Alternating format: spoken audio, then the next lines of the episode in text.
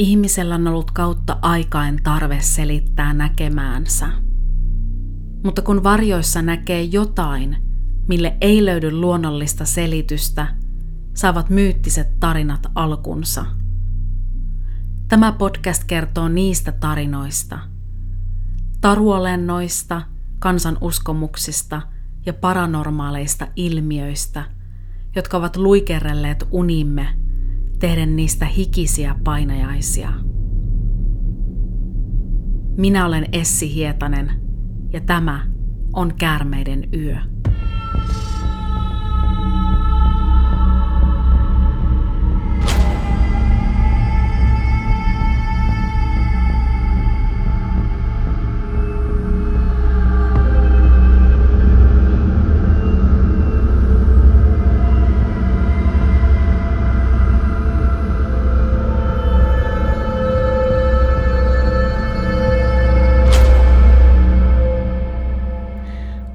Päässeet jo kolmanteen Kärmeiden yön jaksoon ja toivotan sinut jälleen kerran lämpimästi tervetulleeksi matkalle kanssani myyttien maailmaan.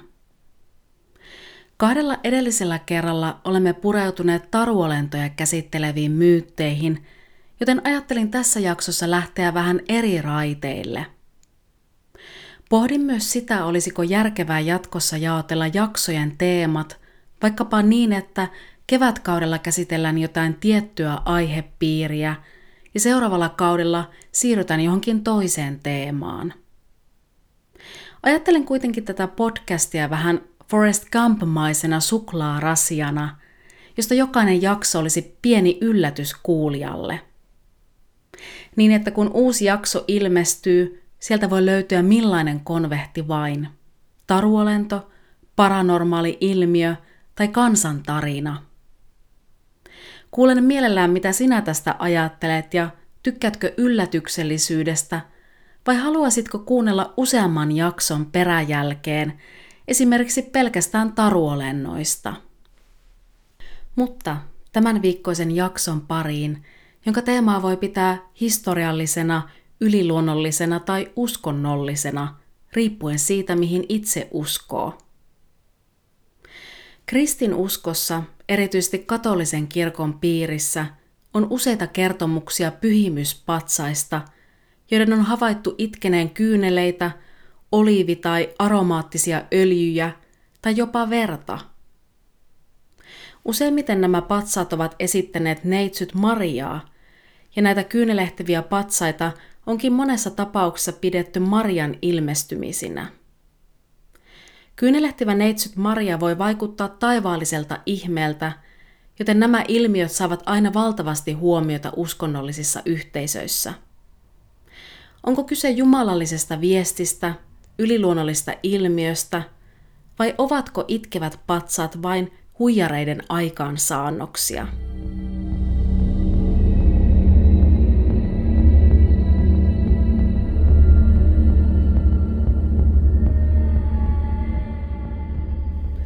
Vanhimmat merkinnät kyyneleitä vuodattaneista Maria-patsaista ovat tiettävästi niinkin kaukaa kuin 1600-luvun puolivälistä.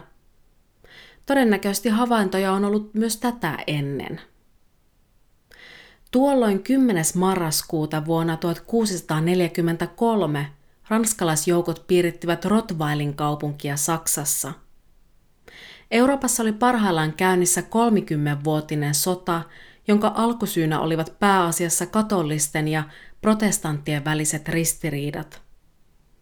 Vanhojen asiakirjojen mukaan 300 Rotvailin kansalaista rukoili tuolloin yötä päivää dominikaanisessa kirkossa neitsyt Mariaa ja Jeesuslasta esittäneen patsaan juurella. Kesken rukoushetken useat paikalla olleet todistivat, kuinka patsas äkisti vaaleni ja nosti katsensa kohti taivasta, jonka jälkeen katsoi jälleen takaisin kaupunkiin. Kerrotaan, että 15 päivän kuluttua tapahtuneesta patsaan kasvot muuttuvat punertaviksi ja se vuodatti muutaman kyyneleen. Samaan aikaan pajerilaisjoukot voittivat ranskalaiset Tutlingerin taistelussa. Voiton kerrotaan olleen Marian esirukouksen ansiota. Itkevistä Maria-patsaista on historian saatossa kertonut tarinoita sen verran, että ajattelin ottaa kaksi tarinaa tarkempaan tutkailuun.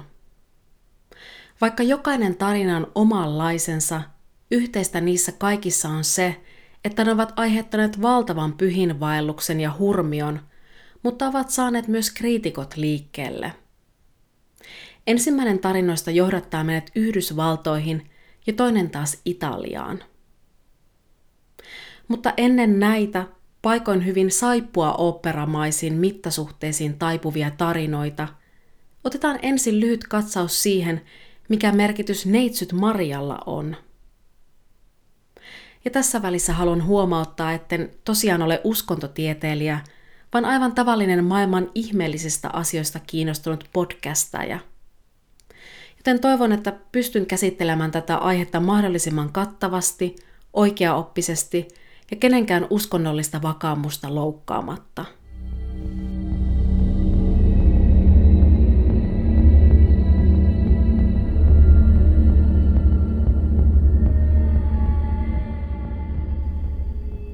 Jotta voisi paremmin ymmärtää sitä, miksi kyynlehtivä neitsyt Maria on erityisesti katolisille merkittävä ihme, on syytä tutustua tarkemmin neitsyt Mariaan, ihmeisiin ja Marian ilmestyksiin. Viittaan jatkossa neitsyt Mariaan myös pelkästään Mariana. Koko katolisen kirkon historian ajan yliluonnolliset ilmiöt tai ihmeet ovat usein kietoutuneet Mariaan. Maria on Jeesuksen äiti ja katolisille myös Madonna, Jumalan äiti, taivaan kuningatar ja ikuinen neitsyt. Marian ilmestykset tai mariaaniset ilmestykset ovat usein varsinkin katolisen kirkon sisällä raportoituja tapauksia, jossa neitsyt Marian kerrotaan ilmestyneen yhdelle tai useammalle henkilölle. Yksi tunnetuimmista Marian ilmestymisistä kerrotaan ollen Fatiman neitsyt Maria. Vuonna 1917 Marian kerrotaan ilmestyneen Portugalissa, Fatiman kaupungissa, ensin kolmelle paimentolaisperheen lapselle. Tämän jälkeen Maria ilmestyi kaikkiaan kuusi kertaa lapsille ja muille kyläläisille, ja näyn kerrotaan olleen kirkkaampi kuin aurinko. Neitsyt Marian kerrotaan kuitenkin puhutellen ainoastaan lapsia ja ilmoittaneen heille viestin, joka tunnetaan Fatiman kolmena salaisuutena. Ensimmäisen salaisuuden kerrotaan olleen näky helvetistä, toinen käsitteli sielun pelastumista ja kristinuskon levittämistä maailmaan. Kerrotaan myös, että Maria ennusti toisen salaisuuden myötä ensimmäisen maailmansodan pikaisen loppumisen. Kolmatta salaisuutta Vatikaani salaili aina vuoteen 2000 asti, ja osa spekuloi salailun johtuneen muun muassa kritiikistä sen aikaista paavia kohtaan. Lopulta Vatikaani kertoi viimeisen salaisuuden koskettaneen ristin naulitsemista ja marttyyrikuolemaa, mutta jotkut ovat sitä mieltä, että tämä ei ollut viimeisen Fatiman salaisuuden koko totuus. Itkevät Maria-patsaat ovat yksi Marian ilmestymisen muoto – ja Marian kyyneleillä on erityinen merkitys katolisille. Maria ei itke vain maailman syntien tähden, vaan hän itkee myös sitä kipua, mitä koki maallisessa elämässään. Näitä kutsutaan katolisessa rukouksessa Marian seitsemäksi suruksi, jotka liittyvät pitkälti Jeesuksen kärsimyksiin, kuten ristiinnaulitsemiseen, ristiltä laskemiseen ja hautaamiseen. Marjapatsaiden on kerrottu itkeneen kyynelten lisäksi verta, oliviöljyä tai kukkien tuoksuista oliviöljyä. Kerrotaan, että kun apostolit menivät avaamaan Marian haudan, he löysivät tyhjän haudan, joka oli täynnä tuoksuvia kukkia. Tämä oli heille merkkinä siitä, että Maria oli kuolemansa jälkeen ylösnoussut taivaaseen. Liljan, ruusun, iiriksen ja orkidean kukkien kerrotaan liittyvän erityisesti neitsyt Mariaan. useimmiten kyyneliin liittyvissä havainnoissa on kerrottu ruusun tuoksusta. Yhdessä lähteessä luki, että Marian verikyyneleet voivat symboloida ylirasitusta, joka voi johtaa pahimmillaan suuriin virheisiin.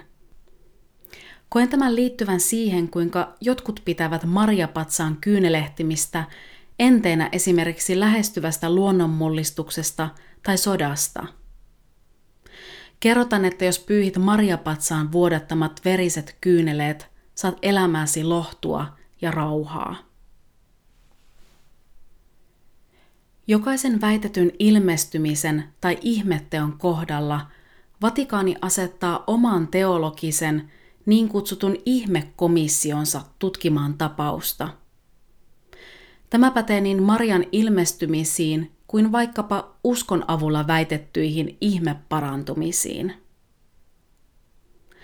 1900-luvulla Marian kerrotaan ilmestyneen ympäri maailmaa kaikkiaan lähes 400 kertaa – mutta Vatikaani on kovin varovainen myöntämään moniakaan näistä ilmestymisistä oikeaksi ihmeeksi. Vatikaani on antanut ei kommenttia tyylisen ei päätöstä ratkaisun näistä liki 300 tapauksessa.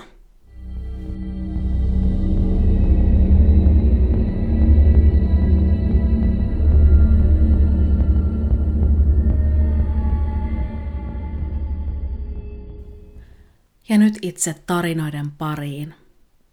Matkataan ensin Yhdysvaltoihin, New Mexicoon, lähelle Meksikon rajaa. 20. toukokuuta 2018 Hopsin kaupungissa joukko seurakuntalaisia osallistui perinteiseen sunnuntain iltapäivän messuun Our Lady of Guadalupen katolisessa kirkossa. Laura Cisneros oli paikalla myös perheensä kanssa – Messun loppupuolella kirkkoväen keskuudessa alkoi kohista, sillä osa oli kiinnittänyt huomiota kirkon etuosassa sijanneeseen neitsyt Maria-patsaaseen. Patsaan kasvoissa vaikutti tapahtuvan jotain kummallista. Saman havainnon oli tehnyt myös Laura, joka kysyi mieheltään, näkikö tämä Maria-patsaan silmissä kyyneleitä. Mies arveli kyseessä olleen vain valon heijastuksen. Mutta ehtollisen aikana Lauran miehen mieli muuttui, kun hän pääsi katselemaan patsasta lähempää. Nimittäin kaikkien yllätykseksi Maria patsas todella itki ja selvät kyyneleet valuivat patsaan pronssisia poskia pitkin. Siis neerot olivat vakuuttuneita siitä, että kyse oli ihmeestä. Ja niin olivat muutkin seurakuntalaiset, josta moni nappasi puhelimen esille ja alkoi kuvata tätä uskomatonta ilmiötä. Kun kuvamateriaali kyynelehtivästä Mariasta levisi sosiaaliseen mediaan, Our Lady of Guadalupen kirkkoon alkoi virrata valtavasti väkeä. Joidenkin kuvien perusteella Marjapatsan kasvot näyttivät olleen kokonaan vettyneet, kun taas joissain kuvissa näki selvästi, kuinka kyynelvana lähti valumaan ylemmän silmäluomen alta. Henkilökunta ei hennonut sulkea kirkon ovia, sillä väkeä virtasi sisään jatkuvalla syötöllä. Moni tuli pitkänkin matkan takaa, jotta pääsisi koskettamaan tuota reilua kaksimetristä patsasta ja rukoilemaan sen äärellä. Jo ensimmäisen vuorokauden aikana kirkkoon virtasi sadoittain väkeä – ja patsan juurella rukoiltiin yötä päivää. Kukaan ei tiennyt, milloin patsas oli alkanut kyynelehtiä. Kirkon sunnuntain aiemmat messut olivat aamulla puoli yhdeksältä sekä kymmeneltä, mutta ne oli pidetty kirkon pyhätössä. Iltapäivän messuun tuli enemmän väkeä kuin aamulla, joten se pidettiin kirkon suuremmassa tilassa – Kirkon pastori isä Jose Segura ei ollut 12-vuotisen pappisvirkansa aikana nähnyt mitään vastaavaa, ja hänen olikin vaikea uskoa, että Maria patsas todella kyynelehti.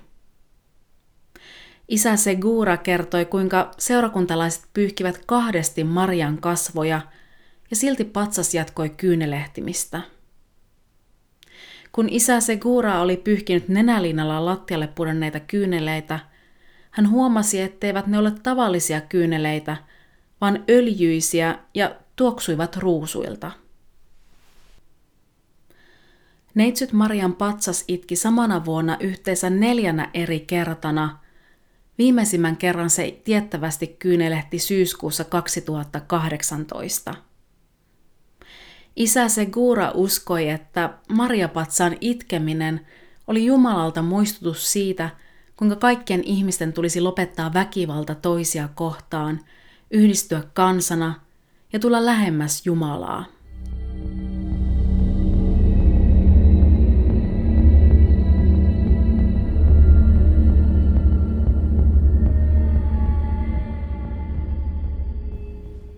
New Mexicon La Crucesin roomalaiskatolinen hiippakunta aloitti tutkimukset siitä, oliko Maria Patsan itkemisessä kyse jumalallisesta ihmeestä vai huijauksesta.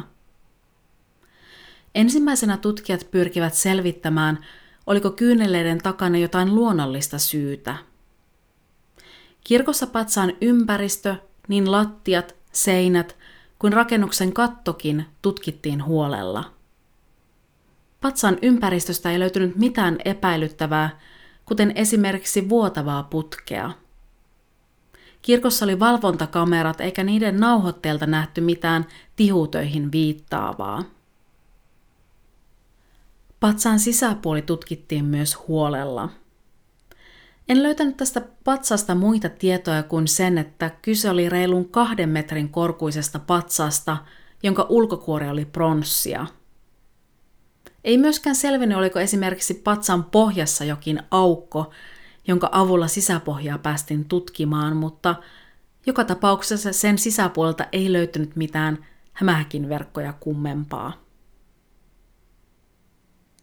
Osa pohti sitä, voisiko kondensaatio selittää itkemisilmiötä, eli olisiko mahdollista, että kosteus olisi tiivistynyt patsaan pinnalle niin, että se näyttäisi siltä, että patsas itkee – Iso kysymys oli kuitenkin se, kuinka vesi pystyisi tiivistymään vain kasvojen ja silmien kohdalla, kun koko patsas oli kuitenkin tehty samasta materiaalista. Tutkijat pystyivätkin kumoamaan tämän teorian pian, sillä pronssinen pinta ei mitä ilmeisimmin pysty säilyttämään vettä pinnallaan. Maria Patsas oli valettu Meksikossa ja hiippakunnan tutkijat ottivatkin yhteyttä valmistajaan sekä lähtivät katsomaan, millä tavoin patsaita valeetaan. Tutkijat pohtivat vaihtoehtoa sille, olisiko mahdollista, että jotain nestettä olisi voinut jäädä patsaan sisälle sen valmistuksen aikana. Patsaan valutyössä käytettiin vahaa, ja tutkijat halusivat selvittää tehtaalla, oliko mahdollista, että vaha olisi voinut jäädä valuprosessissa patsaan sisälle tai sen pinnalle. Tehtaalla kuitenkin selvisi, että valuprosessissa lämpötila nousee niin suureksi, että se sulattaa kaiken ylijäämävahan pois. Tutkijat näin ollen päättelivät, että näin korkean lämpötilan vuoksi mitään kosteutta ei olisi voinut jäädä itse patsaan sisälle. Itse kyynelnestettä tutkijat saivat kerättyä noin teelusikallisen verran – ja he toimittivat nesteen laboratorioon kemiallisia kokeita varten. Testitulos osoitti saman, mitä seurakuntalaiset olivat jo patsaan kyynelehtiessä epäilleet.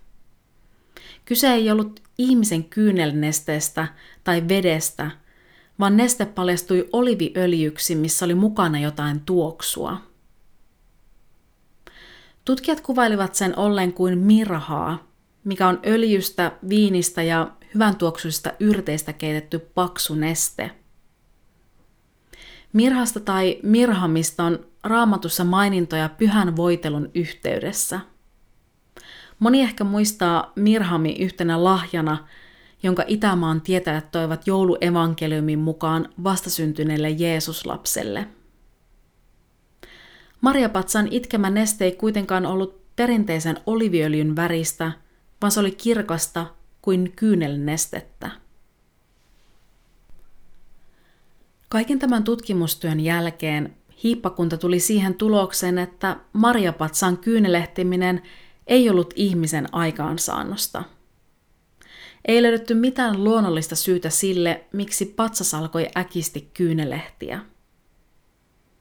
La Crucesin hiippakunnan varakansleri diakoni Jim Winder antoi Washington Postin haastattelussa tyhjentävän vastauksen sille, miksi marjapatsas kyynelehti. Hän sanoi näin. Jos kyse ei ole ihmisen tekemisistä, se jättää meille kaksi vaihtoehtoa. Saatanan ja Jumalan.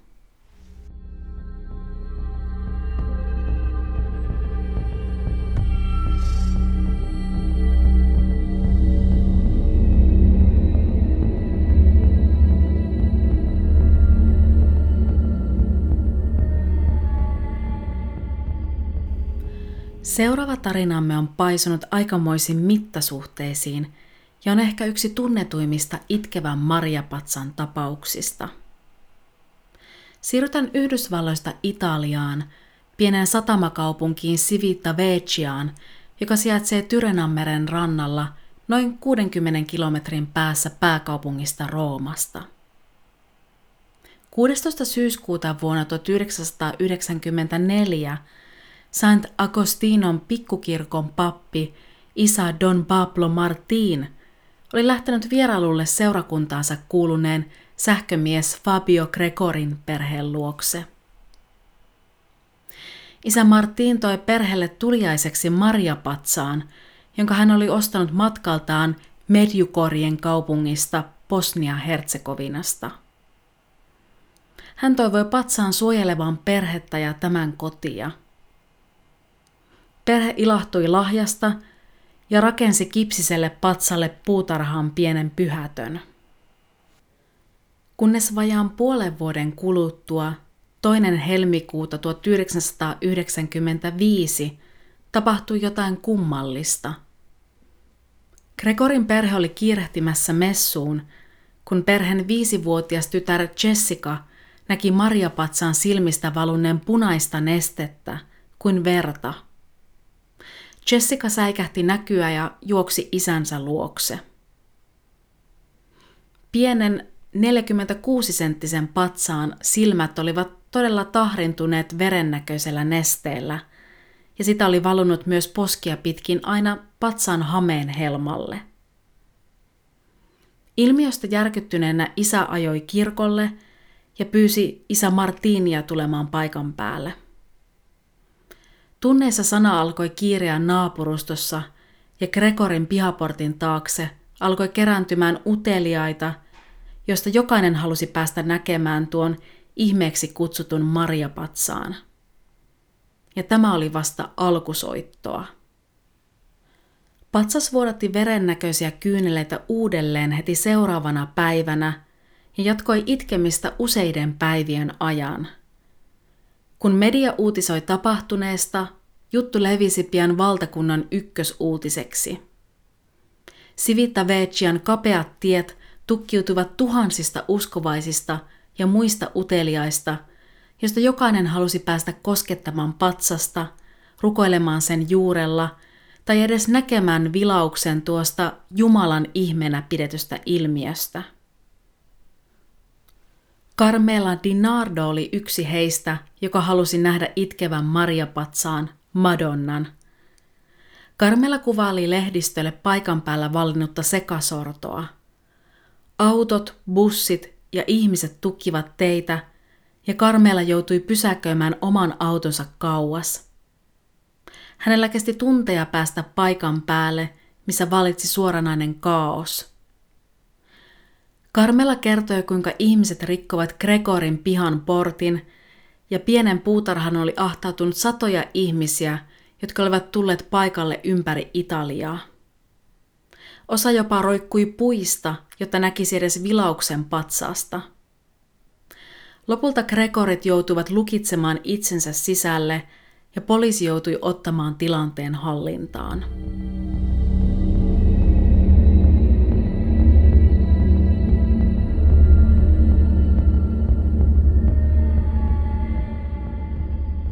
Gregorin perhe ei enää kyennyt kantamaan valtavaa mediapainetta ja ihmistulvaa, ja niinpä Fabio Gregori toimitti patsaan isä Martinille. Fabio laittoi tämän jälkeen kotitalonsa porttiin kyltin. Et hän tule tänne, Madonna ei ole enää täällä. Tämä ei estänyt ihmisvirtaa, vaan ihmiset tulivat silti paikan päälle katsomaan tyhjää pyhättöä. Sivitavecian neitsyt Maria Patsas itki tiettävästi yhteensä 13 kertaa, sitten tuli kerta heitolla 90-luvun tunnetuin ja pitkäkestoisin ihmeenä pidetty ilmiö. Italialaiset historioitsijat pohtivat, tulvahtaisiko tämän myötä Maria-ilmestyksiä myös lisää, niin kuin kävi Ruton ja toisen maailmansodan jälkeen. Kaikki eivät olleet sitä mieltä, että itkevä patsas olisi ollut jumalallinen ihme. Isä Martinin yllätykseksi samaa ajatteli myös piispa Girolamo Grillo, jolle Martin vei patsaan kohua turvaan. Piispa Grillo käski hävittämään patsaan. Nimittäin Grillo oli vakuuttunut siitä, että kyse oli huijauksesta – Grillo tiesi, että katolisen kirkon keskus, Vatikaani, suhtautui hyvin epäluuloisesti väitettyihin ihmeisiin, mutta Grillon mieltä painoivat myös uskomattomat huhut. Väitettiin, että Sivita Vecian kaupunki olisi täynnä okkultistisia ryhmiä ja saatanan palvojia, jotka olisivat suunnitelleet huijauksen. Grillo halusi pitäytyä kaukana näistä puheista, mutta otti patsan varsin vastahakoisesti kotitalonsa turvaan. Poliisi käynnisti tutkimuksen patsaasta, kun valtakunnallinen kuluttajajärjestö painosti epäilensä patsaskohussa petosta. Myös piispa Grillo oli yhteydessä poliisiin epäilyjensä vuoksi. Samaan aikaan Vatikaani valtuutti piispa Grillon käynnistämään omat teologiset tutkimuksensa aiheesta – Gregorin perhettä piispa Grillo piti tavallisena, kovasti työtä tekevänä perheenä. Hän myös piti heitä rehellisenä ja vankasti uskossa olevina ja kertoi Guardianin haastattelussa yrittäneensä jopa manata perhettä, koska oli vakuuttunut siitä, että kaikki tämä oli saatanan tekosia. Patsaan poskilta raaputeltiin kuivuneet kyyneleet talteen – ja ne lähetettiin laboratoriaan tutkittavaksi. Tutkimustulos yllätti. Paljastui, että kyynelet olivat todella olleet verta, mutta yllättävämpi asia oli se, että DNA-testi paljasti veren kuuluneen miehelle. Syyttävä sormi osoitti nyt Gregorin perheen miehiin ja isä Martiniin. Poliisit tutkivat läpikotaisin Gregorin perheen talon – mutta myös Fabio Gregorien veljien talot etsien todistusaineistoa mahdollisesta huijauksesta. Mitään ei kuitenkaan löytynyt. Patsas myös kuvattiin sisältä päin, eikä patsan sisältäkään löytynyt mitään arvelluttavaa. Yllättävä suunnanmuutos oli kuitenkin se, mitä epäilevä piispa Grillo koki. Kun piispa oli pitänyt kotonaan pienimuotoista messua, ja pidellyt kohun keskellä vellunutta marjapatsasta käsissään, se oli alkanut jälleen itkeä verta. Kun Grillo antoi aiheesta TV-haastattelun, hän kieltäytyi puhumasta tapahtuneesta ihmeenä, mutta sanoi, että patsaan itkeminen oli mysteeri, jolle ei ollut luonnollista selitystä. Sekasopan syventyessä paikallinen syyttäjä Antonio Abano ei luottanut enää paikallispoliisin tutkimuksiin, vaan halusi Italian FBIta vastaavan tahon tutkivan tapausta tarkemmin. Abano määräsi piispa Grillon luovuttamaan patsaan heille tutkimuksia varten ja myös vaati, että jokaiselta Gregorin perheen mieheltä otettaisiin DNA-testit, jotta niitä voitaisiin verrata patsasta otettuihin näytteisiin. Syyttäjä Abanon toiveet eivät kuitenkaan toteutuneet, sillä Vatikaani oli antanut omissa tapausta koskevissa tutkimuksissaan piispa Grillolle täydet valtuudet, ja niinpä piispa ei antanut poliisien takavarikoida patsasta ja pyysi viranomaisia pysymään kaukana tapauksesta. Nyt syyttäjä epäili, että piispa Grillo olisi Gregorin perheen kanssa sekaantunut tapaukseen. Mutta tilanteelle ei voitu mitään, sillä Italiassa katolisella kirkolla on merkittävä rooli – Fabio Gregorin asianajaja kuvaili ratkaisua tyypilliseksi italialaiseksi kompromissiksi, missä ei loukattu kirkon autonomiaa, mutta annettiin samalla poliisin jatkaa omia tutkimuksiaan, toki niillä ehdoilla, jotka kirkko sille antoi. Lopulta patsas palasi useamman viikon karkulaisreissun jälkeen Civita Vecian Sant Agostinon kirkkoon – tässä vaiheessa piispa Grillo heltyi ja julisti äänen, että kun kynleet tutkitusti kuuluvat miehelle, niiden täytyi olla Kristuksen verta. Vatikaani näytti vihdoin myös vihreää valoa tapahtuneelle, ja Gregorin perheelle annettiin Paavi Johannes Paavali toisen siunaama kopio patsaasta. Kävi kuitenkin niin, että tämä korvava patsas varastettiin Gregorin perheen puutarhasta – Varassa oli vierailulle tupsahtanut pappi, jonka poliisi nappasi kiinni moottoritieltä. Pappi väitti kiven kovaan, että kyse oli Gregorin perheen hänelle antamasta lahjasta eikä varkaudesta. Joissain lähteissä myös tämän patsaan kerrottiin itkeneen kyyneleitä, jotka tällä kertaa vaikuttivat hajustetulta öljyltä. Patsan kerrotaan itkeneen öljyisiä kyyneleitä aina pyhäpäivinä ja liturgisina juhlapäivinä. Sanotaan sen itkeneen myös aivan tavallisia kyyneleitä, muun muassa päivänä, jolloin Paavi Johannes Paavali toinen kuoli. Paikalla asiaa todistamassa oli piispa Grillo. Tiettävästi kukaan tämän tarinan miehistä, Fabio Gregori tai tämän veljet, isä Martin tai piispa Grillo eivät ole vieläkään antaneet DNA-näytettä vertailtavaksi patsaan verikyynelistä otettuun näytteeseen. Vuonna 1995 isä Martin vastusti DNA-testiä perustellen, että kyseessä oli viranomaisten salaliitto ja ettei poliisilla ollut oikeutta sekaantua uskonnollisten asioiden tutkimiseen.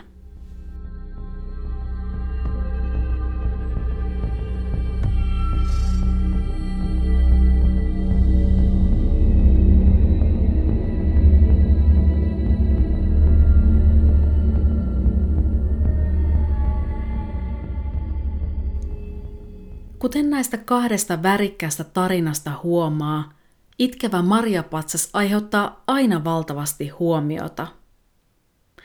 Näissä kummassakin tapauksessa osa uskoo patsaiden ollen todella merkki Jumalalta, kun taas toiset ovat epäileväisiä. Sivita Vecian tapauksessa omaan mieleen jäi vahvasti se, kuinka tapahtumiin liittyneiltä miehiltä ei saatu DNA-näytettä – vaikka patsaan veri oli tutkittu kuuluneen miehelle. Jos oletetaan, että veri todella kuului vaikkapa Gregorin perheen isälle, seuraava kysymys onkin, että kuinka he olisivat saaneet veren tämän 46-senttisen patsaan silmiin. Jos verta laittaisi sormin, siihen jää helposti sormenjäljet veritahran alle – Patsassa ei myöskään havaittu mitään sellaista, mikä olisi viitannut tihutöihin. Oliko kyse nerokkaasta huijauksesta vai oliko kyse aidosta ihmeestä ja Kristuksen verikyyneleistä? Teknologian kehittyminen tuo paremmat mahdollisuudet myös erilaisille huijauksille. Esimerkiksi laaserin avulla voidaan luoda patsaan kasvoille aidon näköiset kyyneleet. Jo vuonna 2000 taikuri Alfredo Parago kokeili tätä temppua televisiossa ja veriset kyynelet näyttivät niin aidoilta, että marjapatsaan juurella rukollut nainen pyörtyi. Tämä tietysti onnistuu vain, jos ihmiset ovat tarpeeksi kaukana patsasta, eivätkä pääse koskettamaan sitä ja siten huomaa kyynelten olevan vain optinen harha. Luin myös sellaisesta tapauksesta, että jollekin marjapatsalle olisi laitettu erikoisvalmisteiset piilolinssit, jotka sitten sopivassa lämpötilassa alkaisivat erittää kyynelnestettä. Sitäkin on myös veikattu, että patsan sisälle olisi asennettu jokin veripatruuna, jonka voisi kaukoohjatusti kytkeä päälle. Joku myös spekuloi, että nämä itkevät patsaat olisi tehty jostain huokoisesta materiaalista, jossa on tiivis poltettu pinta ja joka voidaan raaputtaa silmänurkista puhki. Patsan sisälle laitettaisiin nestettä, joka sopivassa lämpötilassa nousisi kapillaari-ilmiön avulla ylös ja näyttäisi siltä, että patsas kyynelehtisi.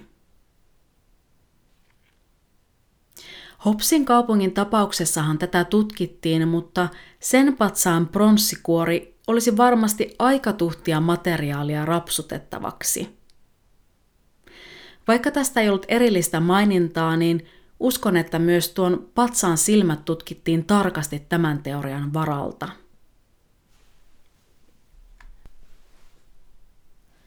Toisaalta voi myös miettiä sitä, että mitä haittaa näistä väitetyistä Marian ilmestyksistä on kenellekään. Hopsin kaupungin Our Lady of Guadalupe-kirkon pastori Jose Segura totesi, että Maria-patsaan itkeminen oli muistutus Jumalalta siitä, kuinka ihmisten tulisi puhaltaa yhteen hiileen ja lopettaa väkivalta toisia kohtaan.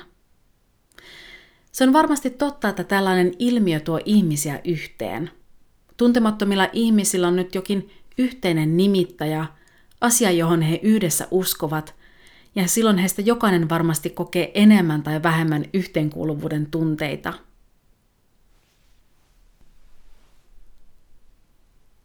Mutta se on myös totta, että aina tällaisissa tapauksissa on myös hyötyjiä.